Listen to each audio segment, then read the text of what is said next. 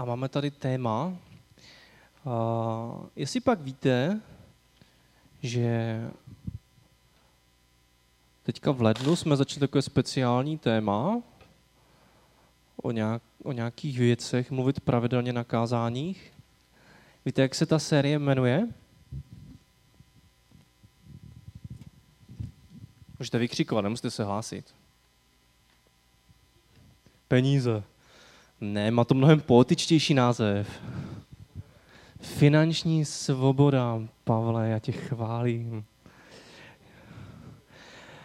Aha, ale měl tahák, no dobře. Tak se na to je posvítím.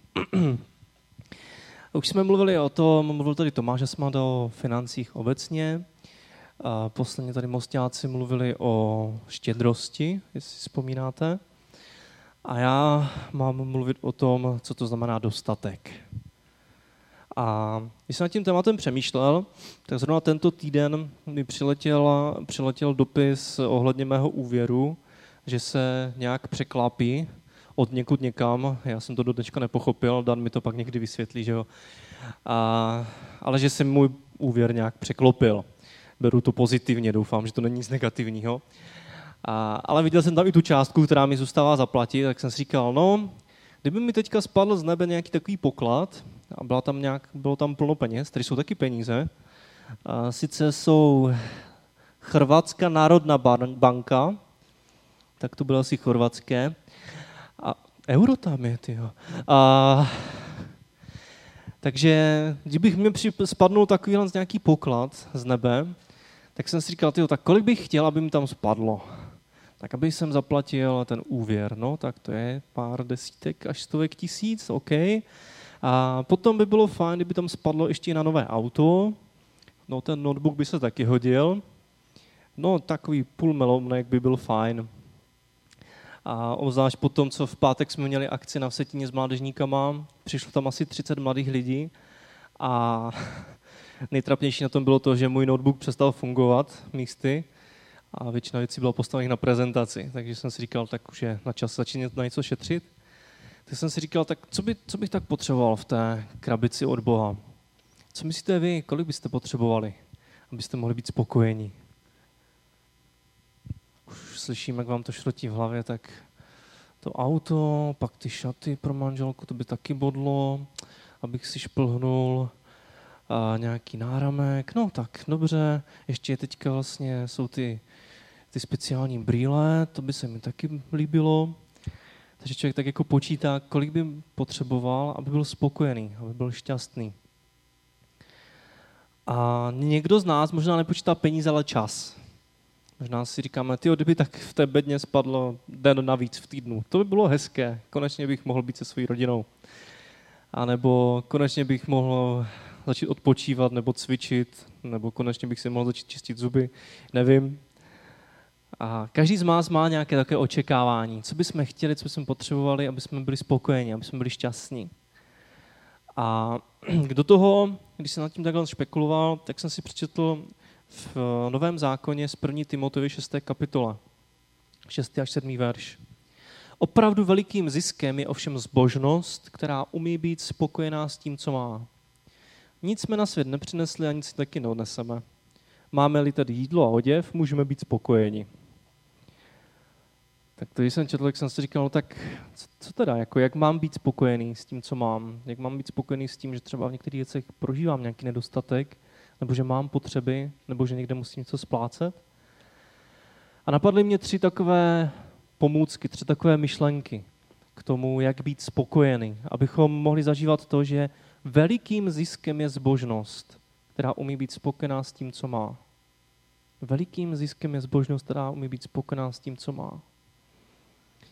A ta první myšlenka se týká jednoho pána. Pavle, myslíš, že to bude fungovat?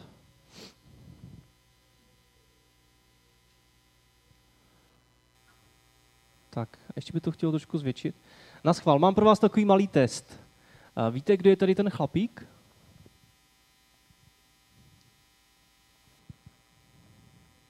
Jaký děda? Ano. Prezident to je. To je prezident Uruguaye. Jmenuje se Jose Mujica, aspoň doufám, že to tak vyslovuje, eh, Jose Mujica, no tak nějak tak se jmenuje. Je to prezident Uruguaye. A prosím vás, není to bývalý prezident Uruguaye, ale je to současný prezident Uruguaye. Jeho měsíční plát činí a, nějakých, tady jsem to někde měl napsané, a ročně je to asi čtvrt milionu korun. Takže si to spočtejte, 250 tisíc děleno 12, to je nějakých, možná i víc, člověče. A no prostě takový prezidentský plat má. Hezký, pěkný, milý. Ale on dělá to, že 90% svého platu rozdá na charitu. A bydlí v domku, který tam vidíte. Možná to nevidíte z té dálky, ale tam mu vysí, zástr, vysí mu tam prodlužka, aby mu to vůbec dosáhlo a měl tam nějakou elektriku v kuchyni. A v jednom článku jsem četl, že eh, v jeho bytě bychom nechtěli bydlet ani jako na chatě. A, a že je opravdu v takových prostých podmínkách. Ještě tam mám jednu fotku jeho. Klik. Ještě jedna fotka. Tam ta dvojka. Jo, tak tady už vypadá trochu jako prezident, že jo? A, a on teda 90% svého platu rozdá a nechává si jenom příjem, který mají prostě běžní Uruguayané. A je zajímavé, proč. On totiž v 60. 70. letech eh, byl mezi levicovými odbojářama, byl celkem šestkrát postřelený a ve vězení strávil 14 let. Na svobodu se dostal až v roce 85. A on právě řekl zajímavou myšlenku. Všechno je otázka svobody. Říkají, říkají mi nejchudší prezident světa. Já si tak ale nepřipadám. Chudí jsou ti, kteří tráví celý svůj čas prací jen proto, aby si vydělali na svůj nákladný životní styl a stejně jim to nestačí. Pokud nemáte žádné hmotné statky, tak nepotřebujete celý svůj život pracovat jako otroci, abyste si je udrželi. A tím máte také víc času sami na sebe. Možná působím jako excentrický starý muž, ale je to má svobodná volba. Nejchudší prezident světa. A já nesouhlasím úplně se všema myšlenkama, které jinak ten chlapík má. Jo? Když si to budete googlovat, tak zjistíte, že má některé názory takové zvláštní. Ale tady to mě celkem zaujalo. On vlastně říká, díky tomu, že jsem strávil ve vězení spoustu let a zažil jsem, co opravdu znamená chudoba, co je prostě důležité pro člověka, tak teďka nepotřebuji mít spoustu peněz. A vydržím celkem s málem. A, a jeho momentální majetek činí eh, nějakých 35 tisíc korun, což je cena jeho starého auta Brouka. A, a to je všechno. A pak má nějakou malou farmu, která prostě vypadá spíš jako taková naše stará zahrádka. Jo? Ale když jsem se na toho chlapíka díval, tak jsem si znova připomněl tu první Timoteu, 6. kapitolu, 6. až 7. verš. Velikým ziskem je zbožnost, která umí být spokojená s tím, co má. Nic jsme si na svět nepřinesli a nic si neodneseme. Máme-li tedy jídlo a oděv, můžeme být spokojeni. Žijeme ve spotřební kultuře, o tom se všude mluví, žijeme v České republice, to jste si asi taky už všimli. A jedna z věcí, která je, se v České republice celkem často omílá, tak je blbá nálada. Že lidi mají blbou náladu. A je to často pravda. Když se s lidmi bavíte, nebo možná někdy, když se sami posloucháte, tak zjistíte, že když mluvíme o svém zaměstnání, o své práci, o svých nadřízených, o svém životě, tak většinou mluvíme v samých negativech, nebo ve spoustě negativ. Tohle to nemám, to se mi nedaří, tohle je úplně špatné a tady ty peníze mi vůbec nemůžou stačit. A někdo to opravdu zažívá těžce, někdo míň, ale do toho všeho zní ta první Timotova. Velikým ziskem je zbožnost, která umí být spokojená s tím, co má. A ta první myšlenka, kterou bych chtěl říct, je, že potřebujeme radostnou vděčnost. Že tady v tom všem my potřebujeme být vděční. Je jedno, kolik máte na účtu, je jedno, kolik máte aut v garáži, je jedno, kolik máte televizorů, jak velkých, širokých nebo úzkých, ale máme být spokojeni s tím, co máme. Máme být za to vděční. Za co můžeme být vděční?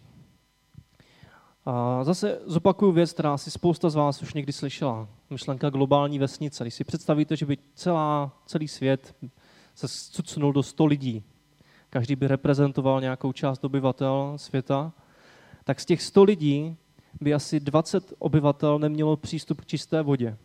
20 by žilo v absolutní chudobě, to znamená méně než dolar na den. Dolar na den je kolik? 20 korun? 22 korun na den, ne na hodinu, ne na minutu, ale na den. A z 67 dospělých, kteří by ve vesnici žili, by třetina byla negramotná. 20 lidí by dostávalo 80% celkových příjmů. A dalších 20 lidí zase by dostávalo jenom 2, 2 všech příjmů. Takže bylo by tam 20 lidí, kteří by byli extrémně bohatí a 20 lidí, kteří by byli extrémně chudí. A hádejte, do kterých 20 lidí my patříme. Pouze 7 lidí z uvedené stovky by vlastnilo automobil, 20 osob by mělo doma televizor, někteří z nich i víc, a 17 lidí by nemělo střechu nad hlavou. Za co můžeme být Bohu vděční? Když se podíváme do té truhlice, tak se nemusíme dívat jenom na to, jaký máme svůj účet, kolik máme momentálně peněz. Ale můžeme se dívat na to, že máme čistou vodu, že máme jídlo, že máme střechu nad hlavou. Můžeme se dívat na to taky, že máme svobodu. Velice rychle zapomínáme na to, že to je boží dár, který tady ta země neměla vždycky a nebylo to samozřejmé. A bylo mnoho období v dějinách naší země, kdy křesťané byli velmi tvrdě pronásledováni. Nebyl to jenom komunismus. Máme svobodu teďka, můžeme jít na náměstí, můžeme mluvit s kýmkoliv o čemkoliv. Nikdo nás za to nebude zavírat, nikdo nás za to nebude linčovat. A když se podíváte na Ukrajinu, co se tam dneska děje, tak vidíte, že to není úplně samozřejmé. Že máme svobodu. Máme tu mír, máme jídlo a dostáváme vzdělání a další a další věci. A všechno to jsou dary od Boha. A na to někdy zapomínáme. A zapomínáme mu za to děkovat. Protože když budeme Bohu děkovat i za ty obyčejné věci, které nám připadají samozřejmé, tak v nás bude růst vděčnost. A vděčnost nás může vést k radosti. Radosti z Boha, radosti z toho, co máme a co můžeme Bohu dávat. Mám tady napsanou takovou pěknou myšlenku, že nárokování zabíjí vděčnost. Že když přicházíme k Bohu a nárokujeme si samozřejmě, tohle to mi patří. Bože, jak to, že nemám to samé v garáži auto, jako má můj soused?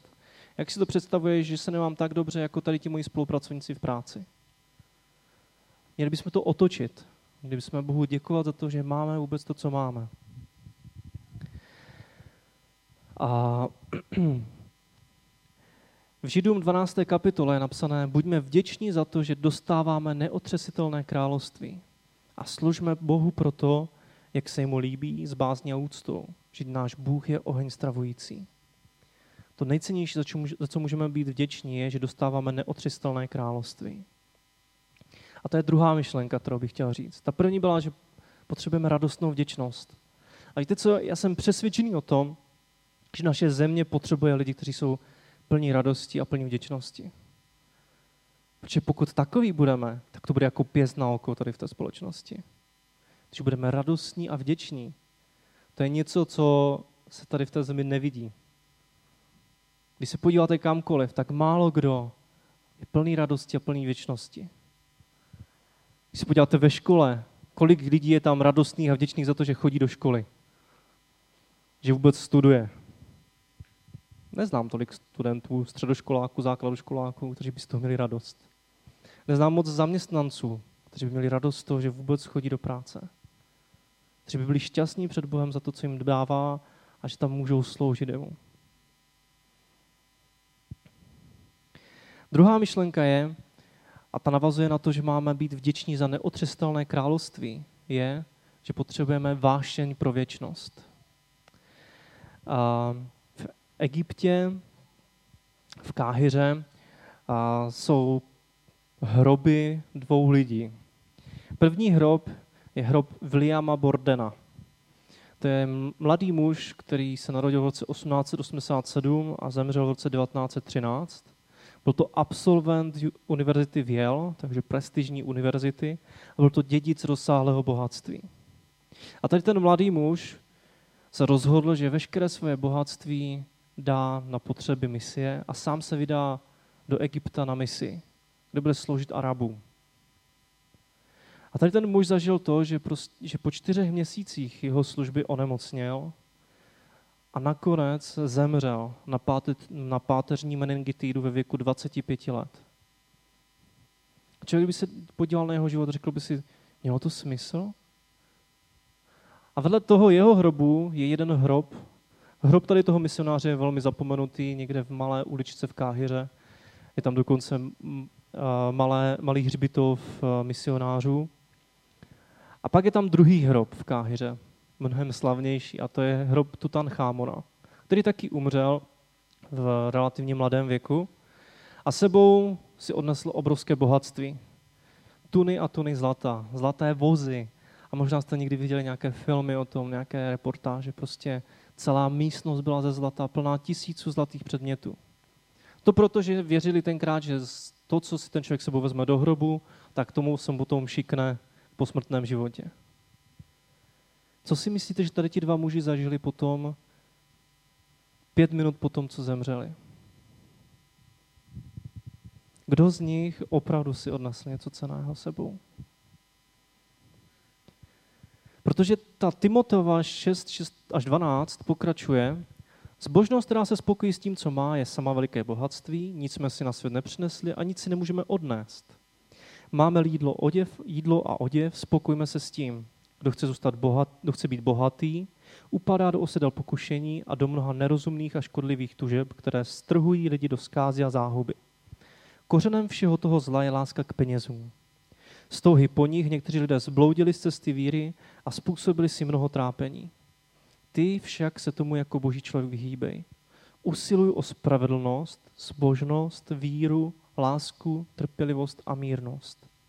Bojuj dobrý boj víry, abys dosáhl věčného života.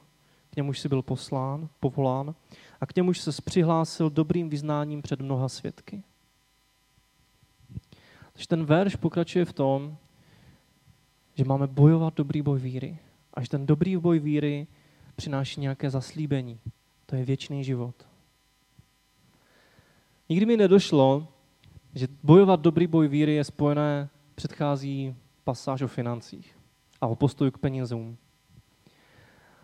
A jenom chci podotknout to, že nemáme být bohatí, neznamená, že nemůžeme mít peníze, ale že nemůže, nemáme mít nemáme mít ten špatný postoj k penězům, lásku k penězům, jak je to tady zmíněné.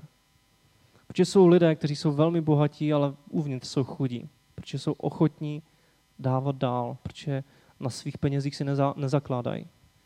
A jsou lidé, kteří jsou relativně chudí, ale vevnitř jsou skrblíci, ale posedlí svým majetkem a tím málem, co mají. Takže bohatství nebo chudoba často není o tom, kolik člověk ve skutečnosti má, ale co má ve své hlavě, ve svém srdci. A co je úžasné, že když člověk se rozhodne být svobodný od tady těch věcí, tak ho čeká zaslíbení ve věčnosti. A já jsem přesvědčený, že ten William, William Borden, který zemřel relativně mladý a vzdal se všeho, co měl, že u Boha dostane mnohonásobně větší odměnu. A že Bůh poctí toho, že jsem mu vydal. Co zřejmě my jednoho dne? Až si tu truhlu dovlečeme do Božího království. Co v ní bude? Zlatí koně a zlaté vozy? Tím se v nebi prý dláždí silnice zlatem. A nebo tam bude víra, láska, zbožnost, trpělivost, mírnost, spravedlnost. To se prý v nebi docela hodně cení.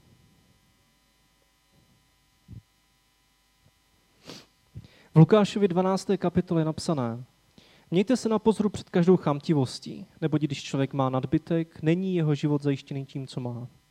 A pak je tam příklad o tom muži, který, kterému se urodilo spousta obilí a měl obrovské prostě sklizeň na polích a řekl si, dobře, zbourám všechny ty svoje sípky a postavím si jednu mega a pak budu zajištěný do konce života. Ale v den, kdy dostavil tu sípku a když se tam nasypaly všechny ty jeho plodiny, tak za ním přišel boží anděl, Bůh sám a říká mu, hlupáku, na co jsi to tady spořil?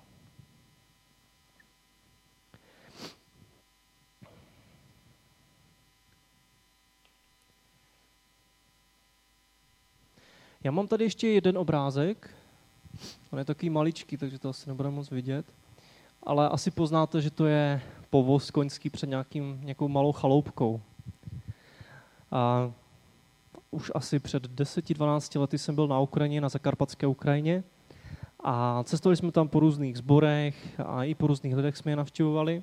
A jednoho dne jsme v takové malé vesnici navštívili jednu takovou babičku a dědečka. Oni žili ještě v mnohem horším domku, než je tam vzadu vidět, a který byl takový polorozbořený. A v podstatě žili jenom z toho, že místní sbor jim jednou za 14 dní přinesl několik pecnů chleba. A to byl jediný způsob, jak mohli přežít. Ale to, co mě šokovalo, když jsem u nich byl na návštěvě, že z jejich dveří ne, nevyšli jenom oni dva, ale ještě za nima vyběhla nějaká mladá žena s malým dítětem. A jsem se na to tak díval a říkal jsem, tak jako, to je vaše dcera, vnučka? A oni, ne, ne, ne, to není naše dcera, to je úplně, to bývala cizí žena, kterou jsme moc neznali. Ale dostala se do tak velkých problémů, že jsme ji přijali pod svou střechu. Tomu se říká horlivost pro Boží království. To je to samé, jako když pán Ježíš seděl u té pokladnice a díval se, jak tam lidi hážou ty peníze a najednou udělal tu chudou vdovu, která dala to málo, co měla. Horlíme pro Boží království. Jsme radostně vděční. A vás dneska pozbudil, aby jsme byli. Protože to stojí za to. Protože to přináší mnohem větší odměnu, než si umíme představit. V Matoušovi 13.44. Království nebeské jako poklad ukrytý v poli. Taková obrovská bedna plná peněz, který někdo najde a skryje. Protože přijde na to pole a najde tam poklad a říká si, no já, já ho nemůžu vzít, to by mě nepatřilo, to patří tomu majiteli toho pole. Ale třeba to neví. Takže ten poklad vezme, zakopá ho zpátky, utíká, vybere všechny peníze, co má na účtu, pak prodá barák, prodá auto, prodá televizi, prodá všechno, co má. A s tím vším, co má, prostě přiběhne za tím majitelem toho pole, dá mu tu hromadu peněz a řekne mu, tohle je tvoje. A já chci, aby mi prodal tam ten úhor. Ty se zbláznil, ne? Takový úhor, že tam ani nic neroste. K čemu ti to je? Ale tak jako když mi dáváš tolik peněz, dobře. Nevěděl, že mu prodal obrovský poklad. A ten člověk byl tak horlivý a tak toužil, že byl ochotný pro to udělat všechno. Máme mít vášeň pro věčnost, pro Boží království. Protože naše odměna v nebi může být veliká. A o věčnosti rozhoduje těch pár let, které žijeme tady na zemi.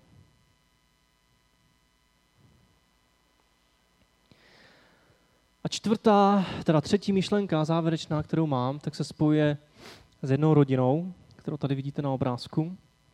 A to je můj kamarád Peter, američan, a je to velmi vtipné.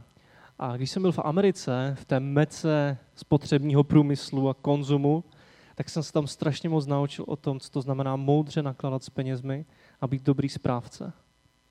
Protože jsem tam potkal několik lidí a Petr byl jeden z nich, kteří pro mě byli obrovským vzorem toho, co to znamená dobře zpravovat své peníze a být pokorný. Protože ten člověk je inženýr a pracuje v Caterpillaru, Caterpillar to jsou takové ty žluté bagry a traktory a všechno možné. Vždycky je tam napsané CAT. A on je vlastně jeden z vývojářů. Pracuje přímo v ústředí té firmy a on si vždycky dělá srandu, že tam jenom upravuje nějaké výfuky, aby to moc neřvalo. Ale myslím si, že vzhledem tomu, kde pracuje, na jaké pozici, tak eh, jeho plat asi přesahuje většinu našich představ. A má takový jako hezký dům, velký, ale ne nějak honosný. Ale co mě fascinovalo, že člověk s takovým postavením, s takovým zaměstnáním a chodí do sboru věrně, když tam nemá žádnou velkou pozici, ale chodí věrně do sboru. Svoje tři děti, teďka už má, teďka tam má, tři, tam má čtyři, že? Teďka už má pět. Svých pět dětí každý den vede k Bohu. Jsem u toho byl, protože jsem u nich bydlel týden. Tak oni prostě každý večer si sednou kolem stolu, vezmou si Bibli, otevřou si a řeknou, tak jo, tak pojďme si přečíst nějakou pasáž. Pak se dětma baví o tom, co to znamená, vykládá jim to a modlí se s nima. Přestože má takovou z práci, tak eh, si nachází čas na to, aby vedl fotbalový oddíl pro děti z blízké školy která prostě je v chudinské čtvrti. A přestože má takové povinnosti a úkoly a tak velkou rodinu, tak mě úplně šokoval v neděli. A nebylo to v neděli na schromáždění, bylo to v neděli po schromáždění odpoledne. Že my jsme jeli na oběd k ním domů a on říkal, no počkej, ještě se musíme stavit tady u jedněch známých. Říkám, tak jo, v pohodě, jak se stavíme. Přijeli jsme tam a oni tam nabrali jednoho takového mladého kluka. A já si říkám, tak jo, a co, kdo to je? To nějaký kamarád vašich holek? A ten Peter říkal, ne, ne, ne, to je tady kluk eh, ze školy, která je eh, velmi chudá, ta škola je opravdu v chudinské čtvrti. A my jsme se zapojili do projektu, kdy každý nějaký člověk z našeho sboru se věnuje o jednoho studenta na té škole. Sponzorujeme učebnice a když jsou ty děti starší, tak jim třeba nabídne to, že je doučuje. No a my jsme se rozhodli, že tady toho kluka každou neděli odpoledne budeme doučovat. On byl drobátko mentálně handicapovaný ten kluk, takže se s ním učili prostě hodiny a hodiny každé odpoledne, aby mu vysvětlili ty základní principy, základní látky do školy. Takový člověk s takovým zaměstnáním, s takovýma financema, mu nedělá problém, aby prostě do chudinské čtvrti přijel, nad, vybral tam jednoho kluka, odvezl si ho domů a strávil s ním, se svojí rodinou celý den, celé odpoledne, aby ho mohl něco naučit. A to, když jsem viděl, jak jsem si říkal, bože, kež bych měl stejné srdce, i když mám mnohem méně peněz než on, kež bych uměl s svýma penězma, s svým časem nakladat stejně. Kež bych uměl tak dávat, jako umí dávat on. Tak moudře a dobře. Když jsem se díval do Bible, tak je tam příklad eh, mnoha různých velkých podnikatelů. Ale jeden podnikatel, jeden takový boháč, je takový, že by nás úplně nám nedošlo, že je to boháč. Protože jeho příběh je spojený spíš s utrpením a s problémama a s tím, že ten člověk nemá vůbec žádné peníze a spoustu nemocí a skoro umře. A umře skoro celá jeho rodina. A je to Job. A Job v 29. kapitole něco o sobě říká. Kež by mi bylo jako za předešlých měsíců, jako za dnu, kdy mě Bůh střežil, kdy jeho kahan mi nad hlavou zářil a já jsem nad temnotou šel ve světle. Jako se mi vedlo za dnů mé svěžesti, kdy stan byl místem důvěrného rozhovoru s Bohem, kdy ještě vševodoucí byl při mně a kolem mne moje čeleť, kdy se mé nohy koupaly ve smetaně a skála mi vylévala potoky oleje. Když jsem procházel branou vzhůru k městu, abych na náměstí zaujal své místo, mladíci, když mě viděli, stichli, kmeti povstávali a zůstali stát. Velmoži se vystříhali řečí, kladli si na, na ústa ruku, hlas ve vodu tichl. Jazyk jim přilnul k patru. Čí ucho o mě slyšelo, ten mě blahořečil a oko, které mě vidělo, svědčilo pro mě, že jsem svědčilo pro mě, tady dělám pauzu, takže on tady popisuje, že prostě byl fakt někým. Když přišel do nějakého velkého města, přišel tam na náměstí, do, do té rady starších, tak mladí, mladíci a všichni ti mladí lidé prostě stichli, prostě říkali, jo, tady jde Job, tady je ten boháč, tady jde ta celebrita. Když přišel prostě do rady starších, tak všichni sklapli. Ti nejstarší a nejmoudřejší sklapli a z úctou se na něho dívali. Byl to člověk, který měl obrovská stáda, obrovský majetek a asi i obrovskou moudrost. A stejně o sobě říká, že tenkrát, když byl tak bohatý, tak pro něho bylo něco velmi přirozeného. Víte, co bylo pro něho přirozené? Svědčilo pro mě, že jsem utištěného zachránil, když volal o pomoc. I sirotka, který neměl, kdo by mu pomohl. Žehnání hynoucího se snášelo na mne a srdce vdovy jsem pohnul k plesání. Oblékal jsem spravedlnost, to byl můj oděv. Jak říza a turban mi bylo právo. Slepému jsem byl okem a kulhavému nohou. Ubožákům jsem byl otcem. Spor neznámých jsem rozsuzoval a bídákovi jsem však zvyrážel tesáky. Ze, ze zubů jsem vyrval jeho kořist. Takže Job i v té době, kdy prostě byl tak bohatý, tak byl spravedlivý před Bohem, spravedlivý před lidma. A jak jsem říkal před chvílí, my jsme bohatí, když to neuvědomujeme. Máme spoustu věcí, které mnozí lidé na tady té planetě nemají. Spoustu výsad, spoustu darů od Boha. A Bůh nás povolává, volá k tomu, aby jsme měli stejný postoj jako Job. Aby jsme to bohatství, které máme, ty výsady, ty možnosti, které máme, moudře využívali. Pro boží království. Protože když to budeme moudře využívat a moudře dávat dál svůj čas, svůj zájem, svoje peníze, svoje možnosti, tak eh, budeme potom od těch věcí svobodní. Budeme svobodní od toho majetku, od těch těžkostí. V Matouši 6. kapitole je zajímavá myšlenka. A tam se mluví o třech věcech, které by měl dělat správný křesťan. Vzpomenete si, co tam je napsané? Tak zkuste střelit. střelit. Co by takový správný křesťan mohl dělat? Modlit se, ano, to se strefila, Bětko, výborně.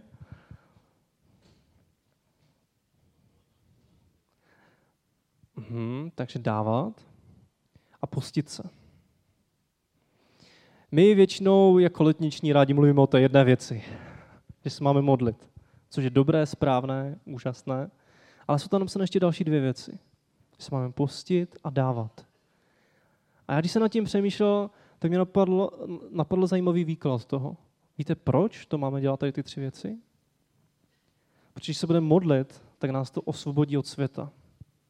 Od těch myšlenek světa, od těch postojů světa, od toho všeho, co tady ten svět a to okolí na nás tlačí. Když se budeme postit, tak nás to osvobodí od našich hříšných přirozeností našeho těla. Tak najednou věci, se kterými zápasíme, v našem charakteru, z naší tělesností, tak od nich budeme svobodní.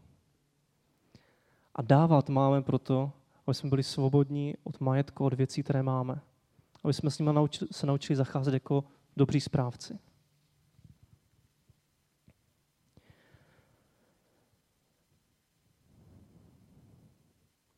A možná bych to zakončil Martinem Lutherem, který řekl zajímavou myšlenku.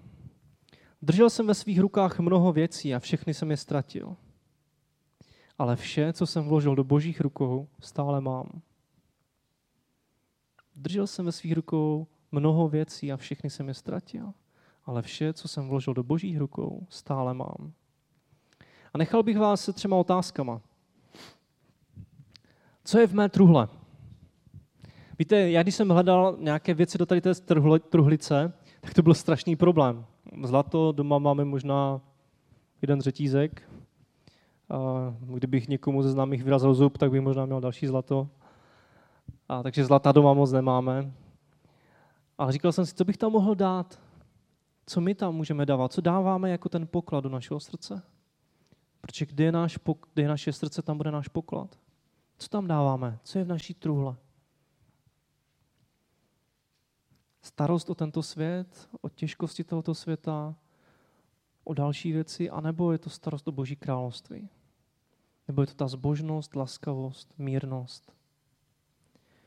Druhá otázka je, um, jaký je tvůj poklad? Co, to tam, co tam teda máš konkrétně? Co do něho dáváš a jaký je?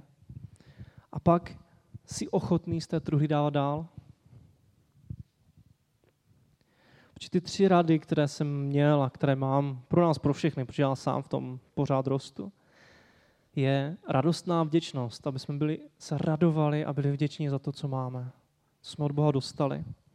Ať už po té fyzické stránce, hmotné stránce, tak po té duchovní, kde máme toho bohatství ještě mnohem víc. Aby jsme měli vášeň pro věčnost, pro Boží království. Protože to je něco, co vydrží, co vytrvá co stojí za to. A mám taková myšlenka k té vášni. Když jsme v létě dělali evangelizaci v Budějovicích a bavili jsme se s lidma o křesťanství, a řeknu vám, v Čechách lidé mají ke křesťanství velmi tvrdé postoje a odmítavé postoje, Zlatá Morava, tak eh, když jsme se bavili s těma lidma, tak eh, měli jsme tam spoustu misionářů z celé Evropy a oni vždycky jednou věcí úplně převálcovali v dobrém slova smyslu. A to bylo vždycky tak, že Češi přišli a říkali, no tak nám to něco vysvětlí o té svoji víře, tak si zadiskutujeme, ne? A ti lidé říkali, já s tebou nemůžu moc diskutovat, já ti nemůžu říct, čemu opravdu věřím. A lidé čeští, když to slyšeli, tak jenom tak na ně otevřeli oči, pusu. Někteří si poklepali na hlavu, řekli, jo, to je zase další fanatik. Ale většina lidí zůstala strnule sedět a říkali si, Tady ten člověk něčemu opravdu věří? On to myslí vážně? On proto má takovou vášeň, že se o tom nebojí mluvit, dělat ze sebe hlupáka, ještě to říká se zápalem, který z toho cítí, který z toho vidíme. Stojí za to mít věč, vášeň pro věčnost a pro Boží království, protože to je tak moc vidět. Vždycky je na našich životech vidět to, z čeho jsme nadšení. A poslední myšlenka, aby jsme svobodně dávali. Nebo možná skrze dávání se můžeme dostat do svobody. Nechci, nechtěl jsem dneska mluvit o tom, že nemáme mít peníze, a chtěl jsem mluvit o tom, aby jsme měli k penězům správný postoj. A aby jsme se naučili radovat z dostatku i nedostatku. Aby jsme se naučili radovat z toho, co od, Boha máme. A nebojme se žádat do další věci a o požehnání, ale mějme v tom ten postoj svobody. Postoj vášně pro Boží, Boží království a postoj vděčnosti. A já bych se nakonec pomodlil. Jestli mi to dovolíte.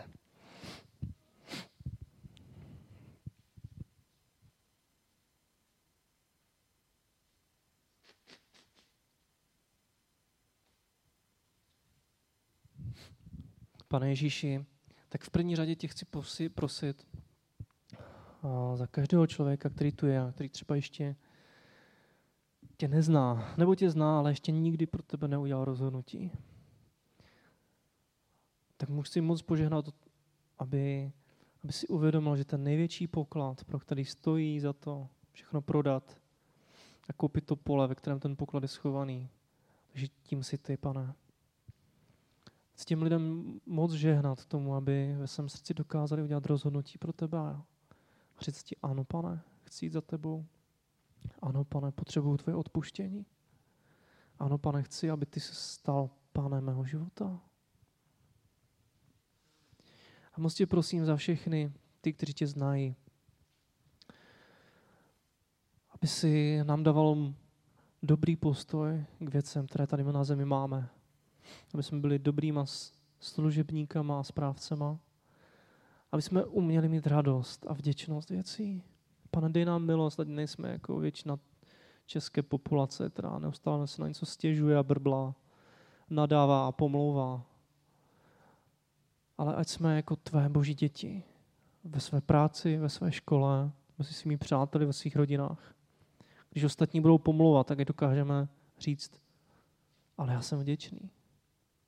Já jsem vděčný za to a za to a vím, komu jsem vděčný.